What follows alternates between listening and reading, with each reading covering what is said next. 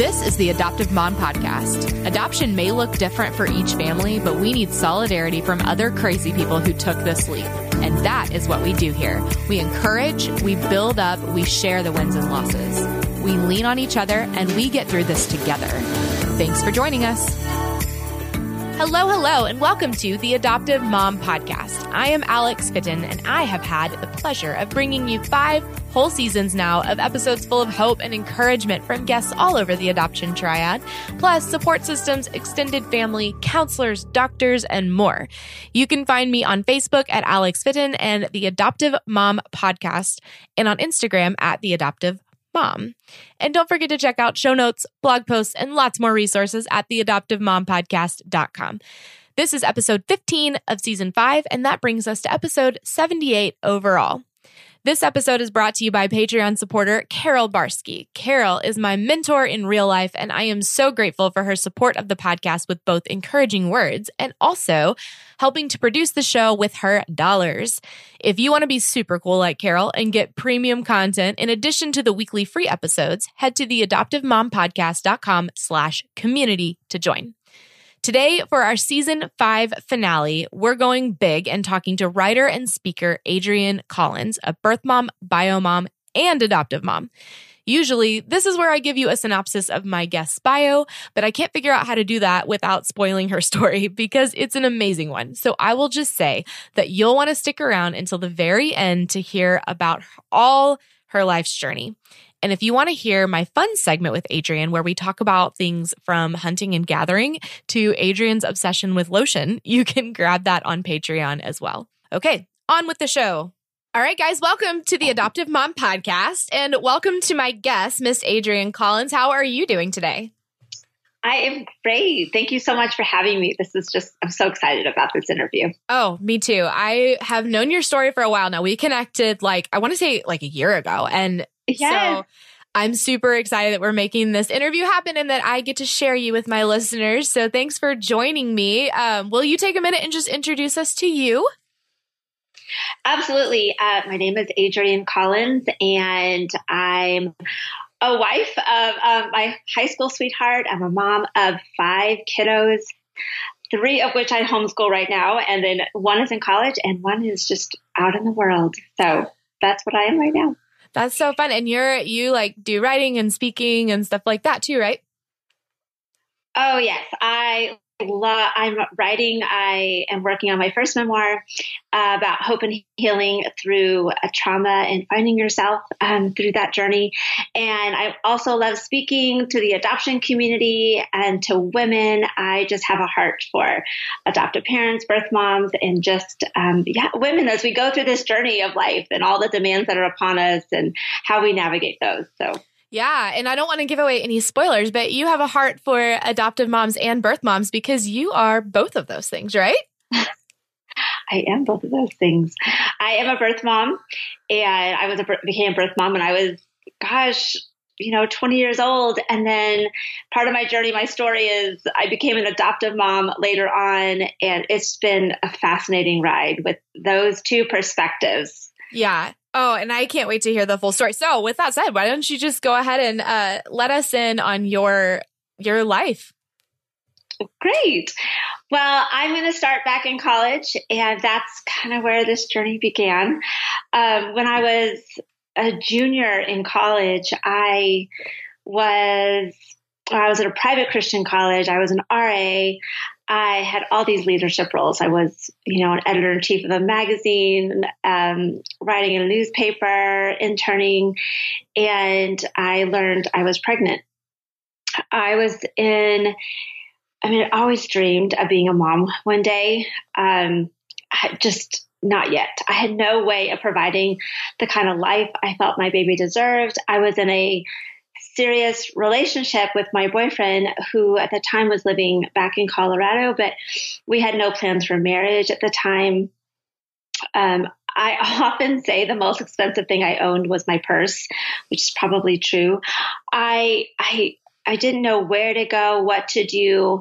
And so for the longest time, I hid my pregnancy because I was afraid I was going to be kicked out. And, and, and times have changed. And I mean, the, the rules are probably less rigid than they they were back then, but there was no place for me in that leadership role. I knew as an, an unwed pregnant mom. And so I hid my pregnancy, uh, which was really difficult and just wrestled with my decision. I didn't tell anybody. I remember telling my parents probably about three months into the pregnancy. And while they were completely supportive, they were, of course, disappointed, um, but just said that they support whatever decision I would make. And so my mom brought up the idea of adoption. And I really wasn't ready to even wrestle with that or just wrap my brain around that because I wanted to be a mom so badly. But I knew that was a journey that I needed to kind of at least at least um, touch on, at least explore. And so I remember finally confessing to one of my college roommates that I was pregnant, and she told me that her family knew an adoptive couple who was interested in, interested in adoption. And so I re- she asked if she could send my contact information to them. I said yes. And maybe when I was maybe four weeks later, this adoptive couple sent me a letter.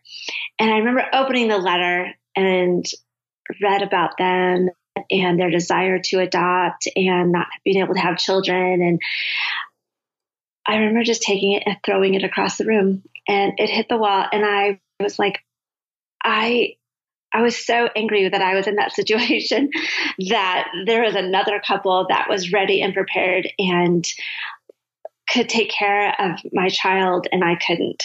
And that was such a heartbreaking realization for me. Um, I remember calling them. I really was in denial for the longest time. And finally, eight months pregnant, I decided I needed to make a decision. And I called them and said, I'm ready to meet you. Will you consider adopting? And so we we did not go through an agency. They had a private lawyer um, so that was a little bit different for me. So I did not go through like adoptive books or profile books. Uh, I just had a letter and we did visit with them one time. And they seemed um, extremely kind and loving, and um, there was no red flags at the time. And so, you know, we we were totally on board. Um, and chose them as the adoptive parents. So, you know, the hospital time was, gosh, is the most devastating time for any birth mom. And, you know, I, I had in my plan that they were going to come and my, the adoptive parents were going to come and stay there and visit with me. In the last second, I was like, no, I don't want you in my room. And it wasn't because I wasn't I changed my mind, it was because I realized that this was the only time I was going to have with my daughter. And they would have their whole lives, and I would have these 48 hours. And I really wish somebody would have said, that's okay. I felt really guilty about that. Um, but I realized that I had to do that for me. And my boyfriend was there, and we just spent that time just holding and loving our daughter before we had to say goodbye. And I'm really glad I took those those hours to ourselves. Looking back, um, it was really important for us. Um, but you know, leaving the hospital is the single most hardest thing I'd ever done. I was devastated. I literally curled up in a ball on the floor of my boyfriend's apartment for days. Um, you know, I talk about the fact that you have all these reminders of being a mom, but you're not like, you know, your breast milk comes in, you're fully engorged, um, your stomach is loose, you know, the skin's hanging, and you're just sitting there, you know, your arms empty. I mean, it is traumatic. And I really felt like I was I, I felt like I was going to die. I didn't know where to go. I didn't really have any support after that. Um, so I picked myself up and drove back to college to finish my senior year.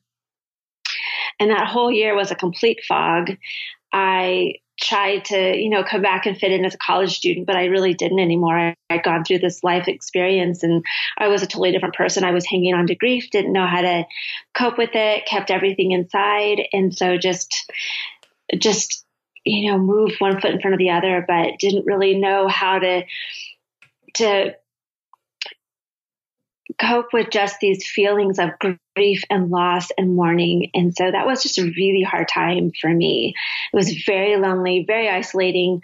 Um, my boyfriend, who became my fiance, was back in Colorado. I went back to San Diego. And so it was just a really difficult time, very lonely. Um, but I really just clung to hope that I would see my daughter again one day when the time was right. I clung to hope that I would be okay in time, that I would learn to love again, that I'd, um, the hole in my heart would start to heal a little bit over time. And, you know, piece by piece it did, but it wasn't overnight. I was hoping it would be overnight and it took months, it took years. And, you know, even today it still bubbles up. And that's the important thing about healing. I realized it wasn't just a quick fix. Yeah. Um, so years passed. I mean, we, I married my high school sweetheart, uh, who was also the birth father to my daughter. Our marriage started off quite rocky, I would say, just because we had all these feelings that we had never dealt with about losing a daughter. And that was like he had one perspective. I, of course, had a different one just because I she was in my womb. I was with her, carrying her for nine months, and he was not. He was in another state. So I don't think, I think that was very difficult for us for a long time.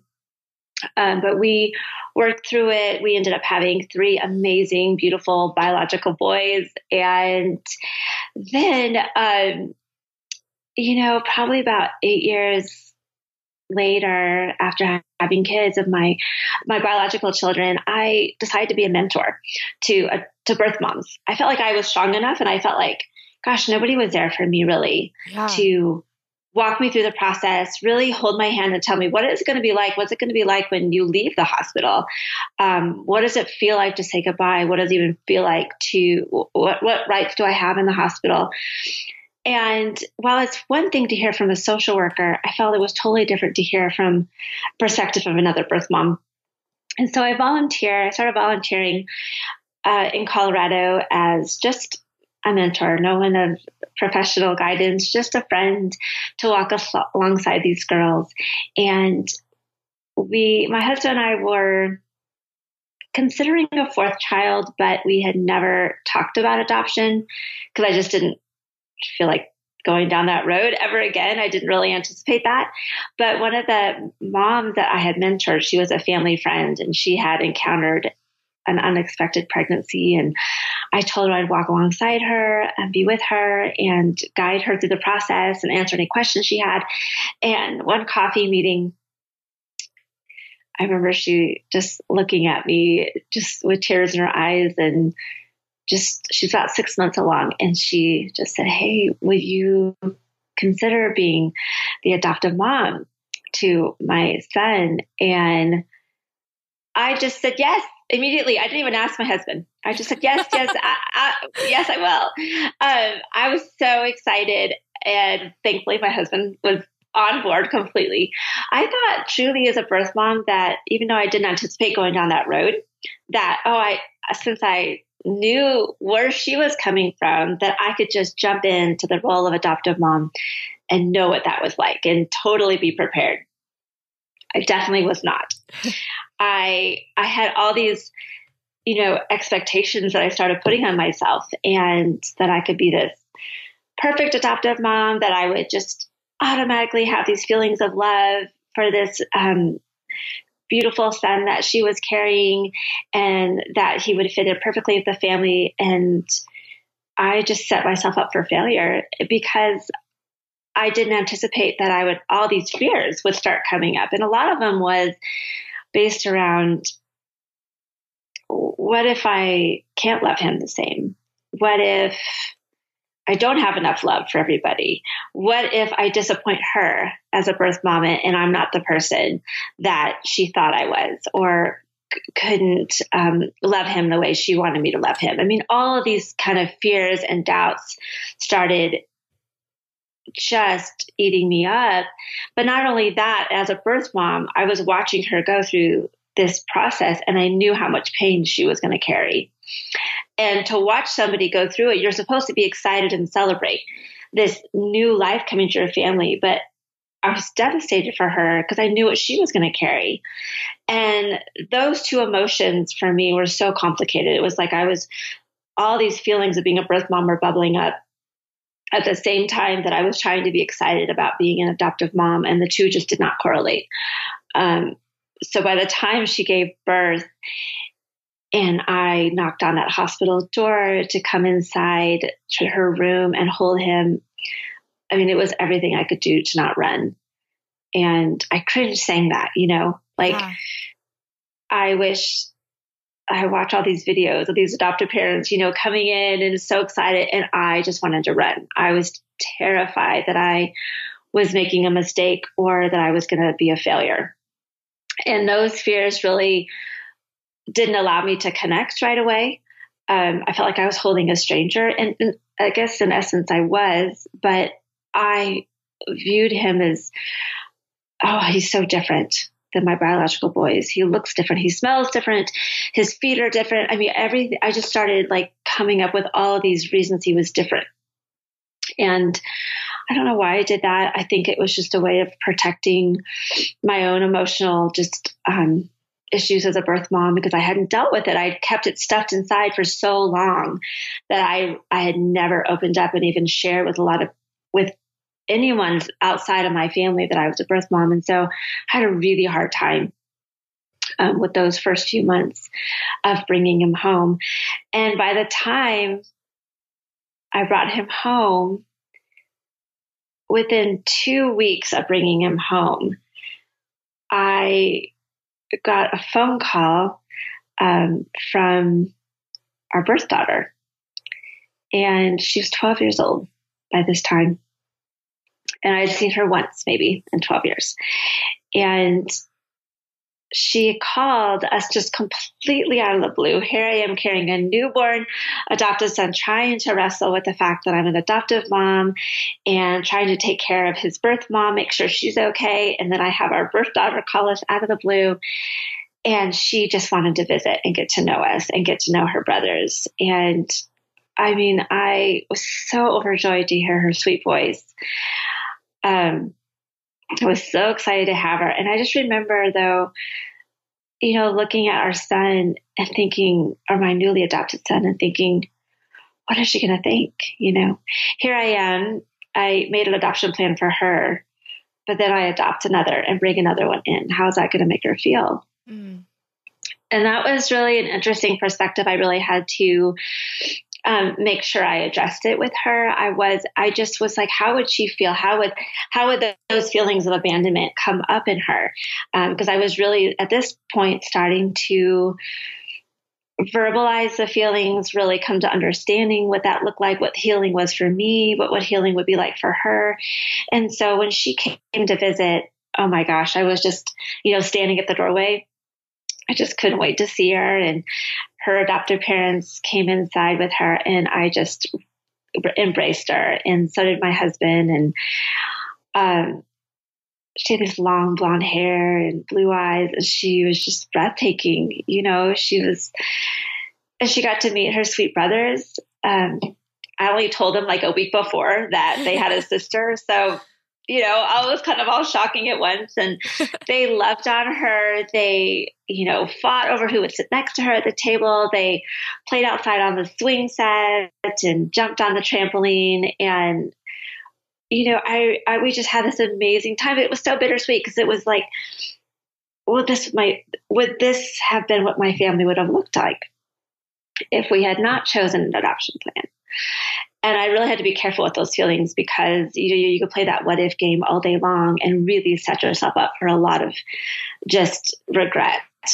And I really tried hard to say, you know, I had to tell myself we did the best that we could at that time in our life, and who knows what our family would have looked like outside of that. But this is what it is now, and she stepped back in our life and we were so grateful for that weekend with her even though it was so so hard to say goodbye again. Yeah. But we had promised to stay in touch and that was a door that had opened for my healing, for her healing. I remember looking at her and just saying, before she left, I was holding our adopted son and I just looked at her and I said, I love you so much just because I adopted a new son and had these three beautiful biological boys does not mean that I love you any less or that I can replace you in any way. And I think she needed to hear those words. I think that was important for her.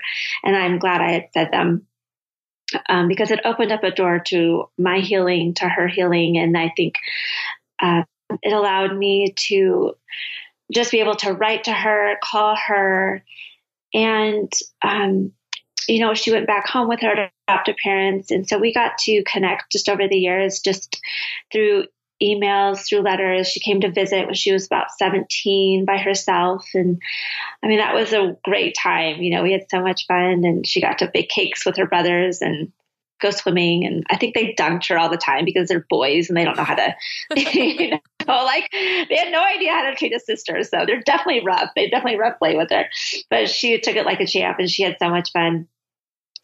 And you know, while that's going on, here I am being an adoptive mom and learning what that's like. Because, you know, our birth mom was so different. Her healing process was so different than mine. So while I wanted all this space, um, truly for my healing, you know, she didn't. And she wanted to be more um, involved and, and have visits and, and phone calls and letters. And so, you know, that was foreign to me because I had to really realize that my healing process is going to be so different than another birth mom's healing process and that and at first I thought I was protecting her, you know, by by giving her the space, but she didn't want that and she didn't need that.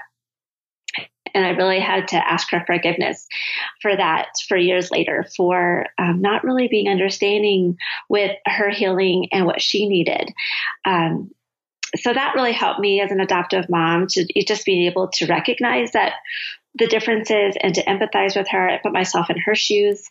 And um, over time, um, not overnight, but over time, I definitely developed a, just a greater bond with our son and learned to let go that just because it didn't happen overnight doesn't mean I was any less than a good adoptive mom, whatever that means. But that just, it was okay. I wish more women would have spoke about that sometimes attachment doesn't happen right away. Yeah. So and true.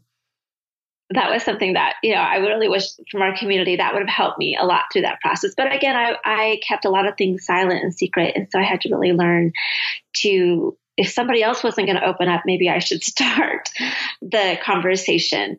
So I I have learned a lot through being an adoptive mom, and um, you know we continue to bond and have an amazing relationship with our kiddo and he's so great and um but you know just to just to kind of go on to the next event when my daughter turned 18 you know everything just changed and I, you know, there's so much involved in that and so much to say about it, but it, it just comes down to that her adoptive parents chose no longer to parent. They essentially disowned our daughter. Um, we realized that her childhood had been very difficult. There was addictions involved. Um, there were a lot of things that you know we didn't know about beforehand and learned later on. Um, she was given an ultimatum to choose us or them, and you know we had.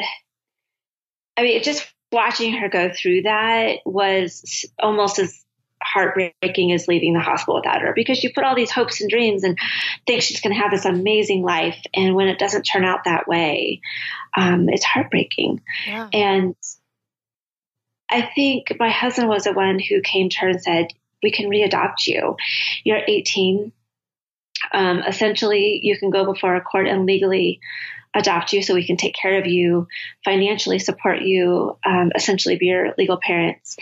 And I mean, that was an incredibly difficult process to go through with her. I mean, just to know that I couldn't erase any any of the hurt and pain she had gone through, but I can only just say, you know, here we are now. I can I can hold your hand and go through this and teach you or just be come alongside you because um, you're an adult, but and I can't erase all that the years of separation. And so I, we went through a court system to readopt her, and um, everyone was there. You know, all the boys were there, and they were so excited. They already saw her as part of our family, so really it was just a legal document that said we could financially do these things for her. And so we were so honored to be able to do that. Um, we we still hope that there can be reconciliation one day between her and her adoptive parents. We don't dismiss the 18 years that they did take care of her. Um, and, you know, we never know what happens 5, 10, 15 years from now. So we are still hopeful. But in the meantime, um, she is our essentially our, our daughter, and we are, you know, just shocked and surprised by what the, how the journey took place. It's not it's not celebratory in the fact where there's still loss there for her. So I'm always careful how I um, approach that subject because it's it's filled with hurt, but um, it's just you know something that we were able to do and grateful to do it. And so, you know, here we are, just you know, just we have a bunch of just different um, themes in our family. You know, adoption is a huge part of our family. And I've just learned to embrace that journey, what it's taught me, how to be more open and vulnerable with where we've been, and just help educate others on the process and just what I've learned through it. Hey guys, I hope you're really enjoying my interview with Adrian. She's great, isn't she? I think so too. I'm just cutting in here to tell you about one more way we're celebrating the end of an amazing season here on AMP, and that is with a giveaway. I want to give three of you one of our newest products, the Warrior Mom t-shirt. To enter, go to theadoptivemompodcast.com slash survey and fill out the survey there to be entered. I will draw three winners on New Year's Eve. Feedback is huge for any podcast, and I would love to hear your thoughts and opinions and ideas. So once again, head to theadoptivemompodcast.com slash survey and be entered to win one of three Warrior Mom t-shirts. Okay, back to the finale episode. You, I think, are like the third or fourth guest that has made me like tear up. So congratulations. Oh. oh no. no, it's a good thing. I'm always like I you know, as the host, I try to like hold it together and anyway, your story is so impactful and you know, for those of you listening on audio, we I I love to do video chats with my guests because I think it, it really helps the conversation to feel more uh connected and um and one of my favorite things about watching you tell your story was just watching the emotion on your face and that tells me that you have really let your walls down to feel those things where you could have hardened your heart. You could have put the kept those walls up to where you can tell your story and not feel those emotions, but I can tell that you feel them. Um, what's that like? Gosh, it is it's hard to be vulnerable. I mean, it is scary.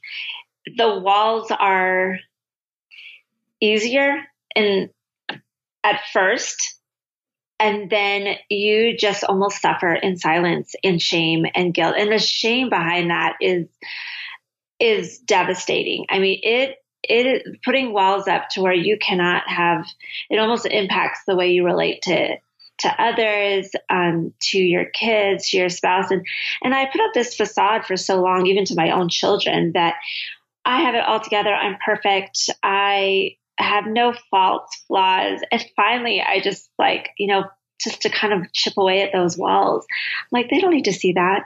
They don't need to see perfection or the facade of perfection. They need to know that we struggle and we have fears and doubts right alongside them. And while it's been terrifying to be open and honest, it has, like you said, just broke down those walls so I can say, this is life. This is our journey. We need to learn from one another and talk about these things and, and really come alongside each other. Stop judging. I know we're so much better at it than we used to be, but stop judging. Stop putting misconceptions out there and myths about one another. Stop putting adoptive parents on pedestals. Stop categorizing birth mothers.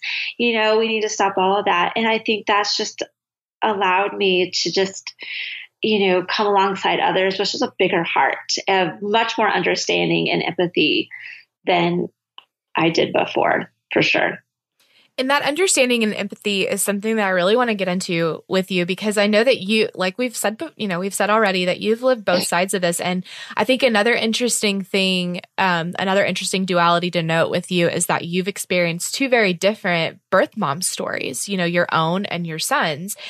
And I really, you know, as an adopted mom, I'm not a birth mom. Um, I, I love to bring birth mom stories and really highlight this incredibly important equally important third piece of this adoption triad that is the most overlooked and that's devastating um, that it's overlooked and so as an adoptive mom how did you what are some of those signs that you saw in in seeing your own story and how you dealt with the pain and how you de- dealt with grief and seeing what you needed versus what your son's birth mom needed and you said that they were different but what are some of those things that adoptive moms can look for in in helping the their child's birth mom just heal her own heart and walk through that? That's such a great question because you're right. It's so different for every birth mom. And I think adoptive parents need to be really in tune um, to that. And uh, there's this misconception out there that if a birth mom just shuts down, I mean, with communication, decides not to have communication or doesn't write back or doesn't want pictures that she's uncaring or unloving or doesn't want anything to do with her birth child. And, and that is so not true. Um, that is just something I wish we just um, really nip in the bud there because a lot of these birth moms are healing.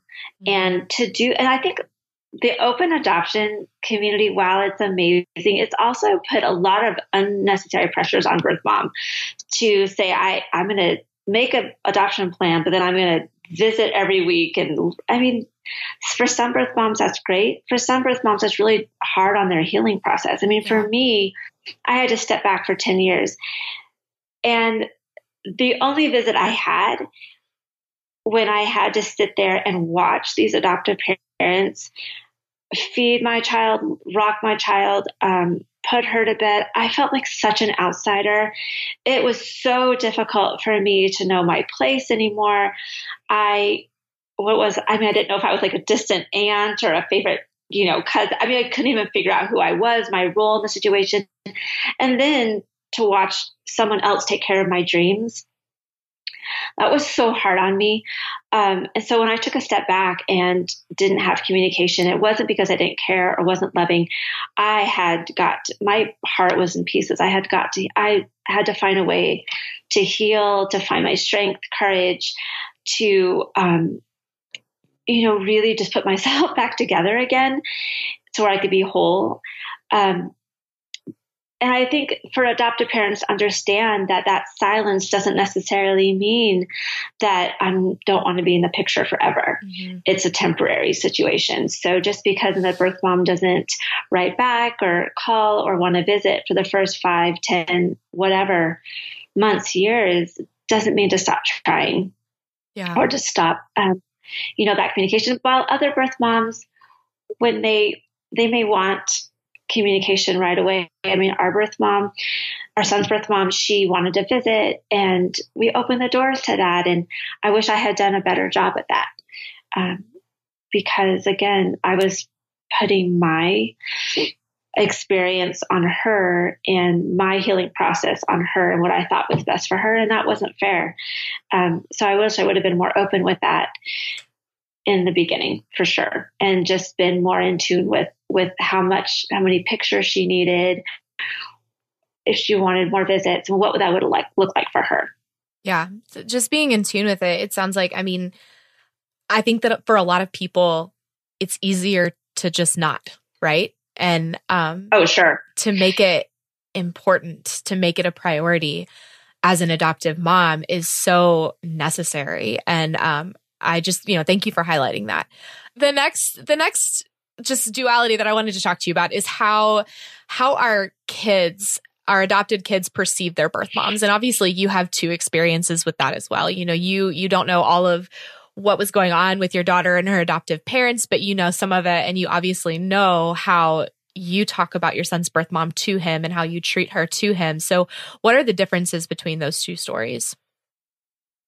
Well, I think for me, um, it's I'm so open with my son about his adoption story, but I'm I am my son's birth mom biggest cheerleader, and that is something.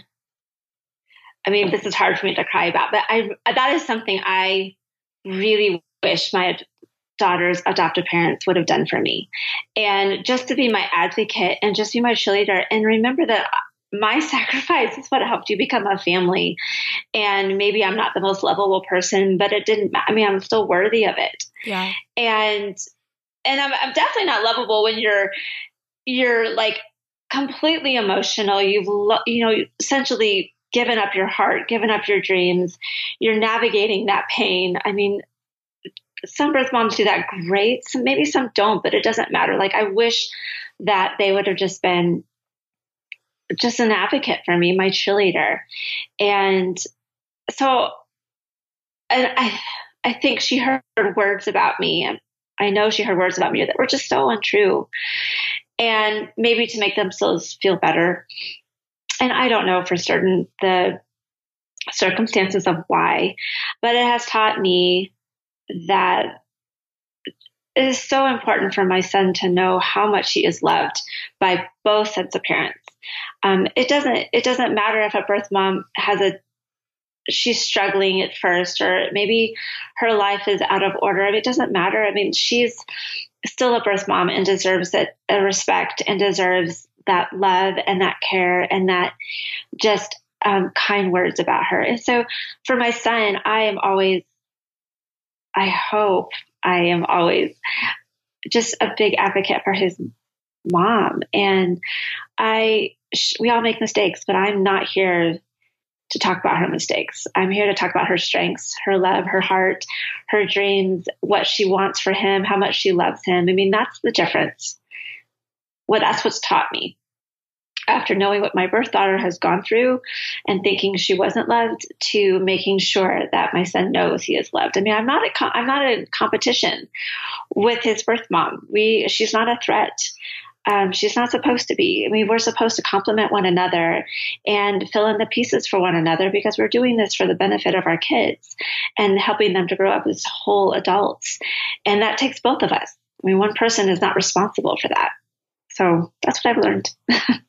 Oh my goodness. I love that so much. Just what you said, like it, it takes both of us. That takes all mm. of us. That takes the village. That takes I don't know. And that's that's something, you know, just in my own story I had to realize was that I wasn't, you know, we adopted through foster care. And so um, there was a lot of trauma involved with our children, um, namely our teen that we adopted. And it took me a long time to realize that it wasn't my job alone to fix him and that it wasn't a failure if I didn't. That it took a village and it took God, obviously, and it took mm-hmm. me and it took my husband and it took the the other people that we surrounded our, you know, him and ourselves with. And that that's so much pressure unfairly to us and to our children um, to say that Absolutely.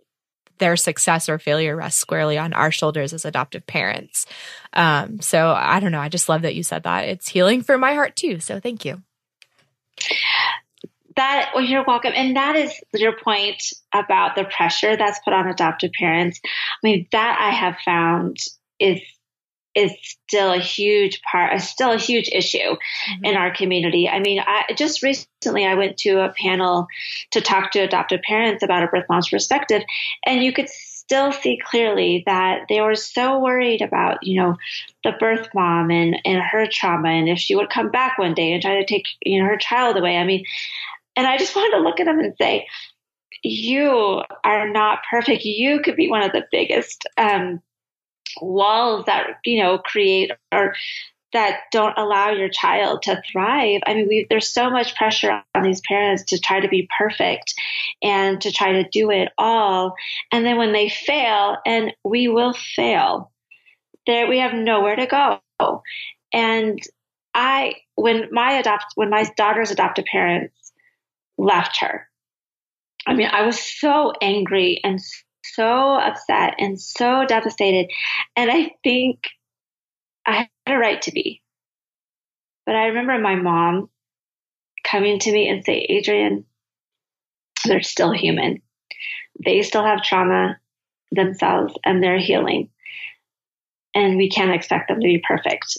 And for some reason, that hit me so hard that instead of being angry and bitter, I was just like, they have something going on that their hearts need healing for, but I'm here to step in until they can later on. Who knows how long.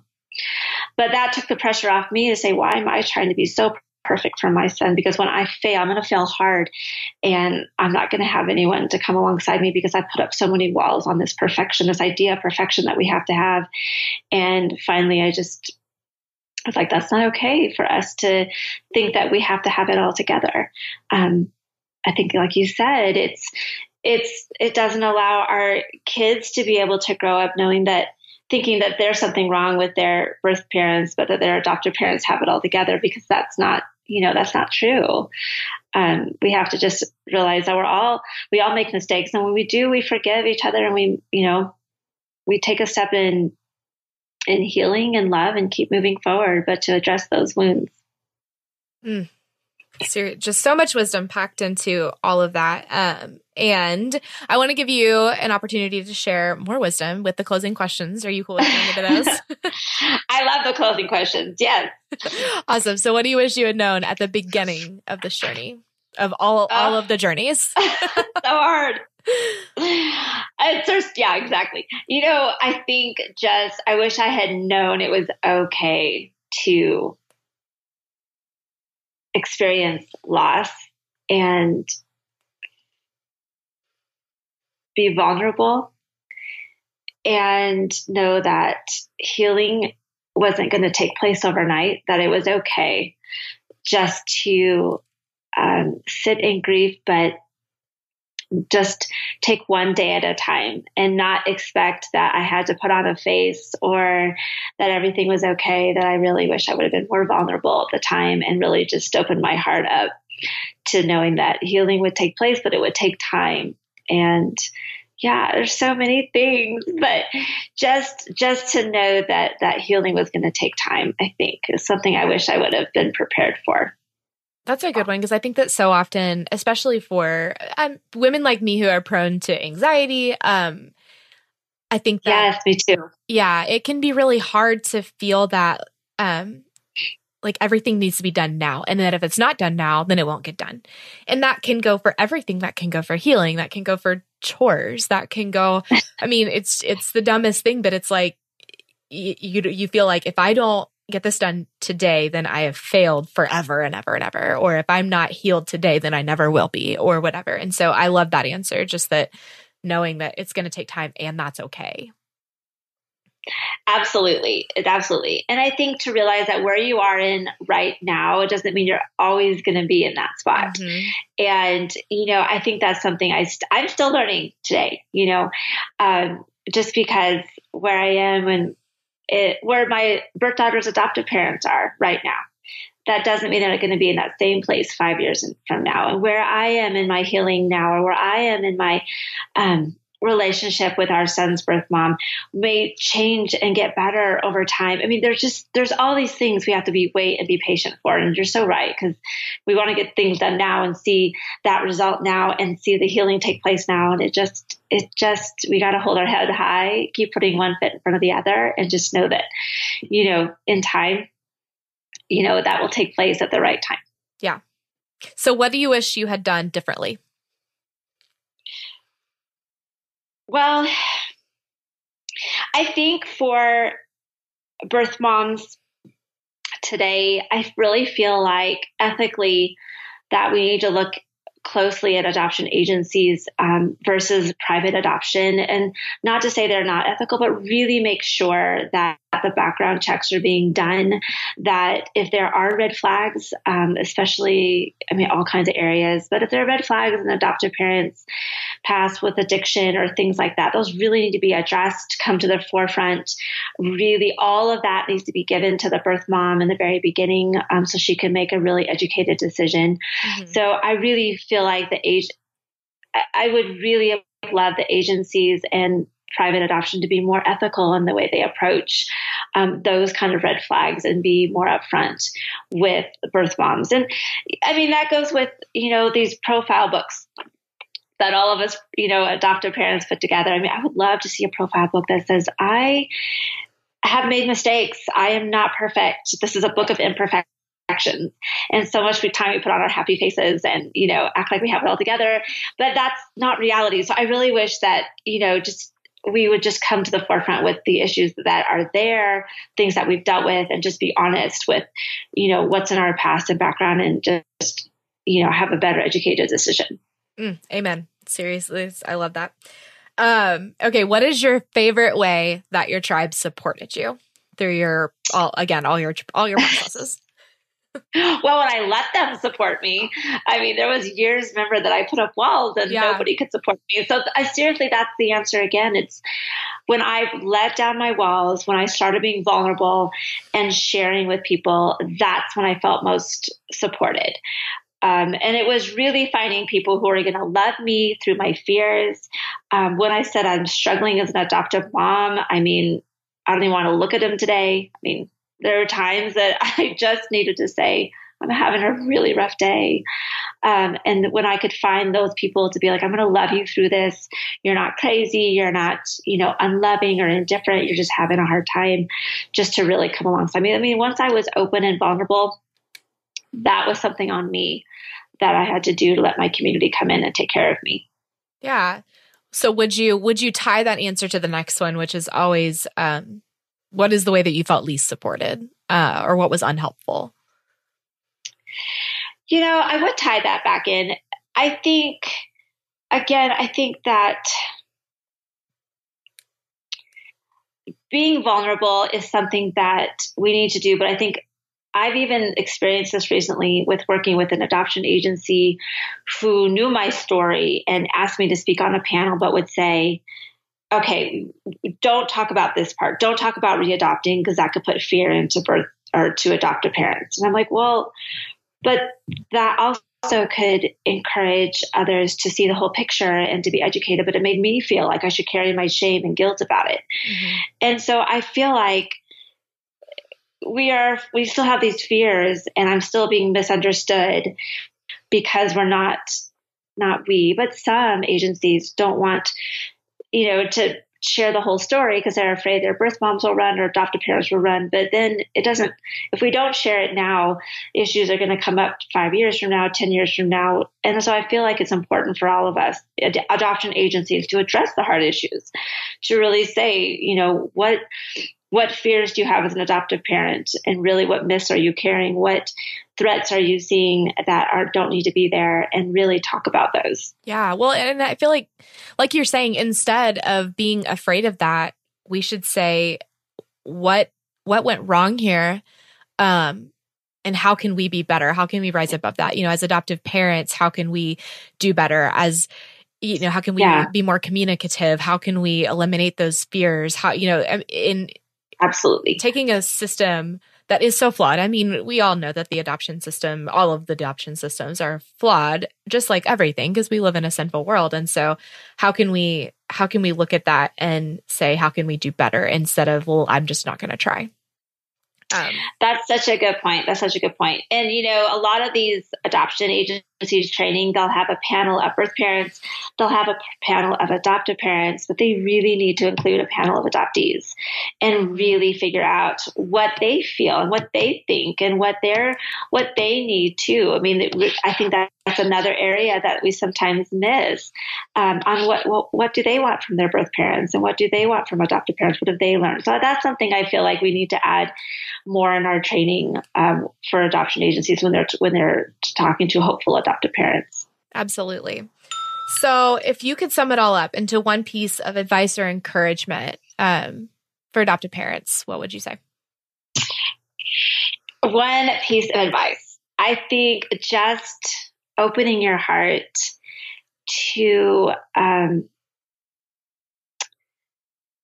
to love, not letting fear dictate your choices, um, not letting fear dictate your relationship. Um, if possible, like live peacefully with your birth parents and know that they're in a healing process just as much as you are and just see them as you know part of your family um, see them as an extended part of your family and just know that they're here to support you and you support each other and just for the total development and maturity and love of a child um, and yes, there's times in our walks as adoptive parents that we feel like we're failing, but give ourselves grace. Um, we're not called to be perfect.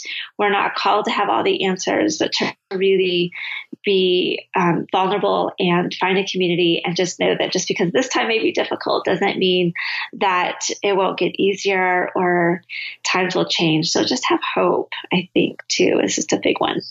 Mm, good stuff, Miss Adrian Collins. Like all of it, all of it. I just, I'm so excited. I, you know, like I said, we connected a while ago and I, I knew the like overview timeline of your story, but just hearing, hearing you tell it with, like I said, just the emotion and the rawness and the vulnerability and the wisdom is like a whole other experience. And I'm just so grateful. Thank you. It's so great to talk to you. I'm so glad we finally got to connect. Yes. So this is wonderful. Me too. Well, thank you so much. Thank you for having me. Thank you so much for listening to the Adoptive Mom Podcast. I hope you found encouragement here. I need you to know that you are enough and you're doing a great job. We are all in this together, and I am over here cheering you on. Don't forget to check out show notes for this episode and other resources at theadoptivemompodcast.com. Thanks for joining us.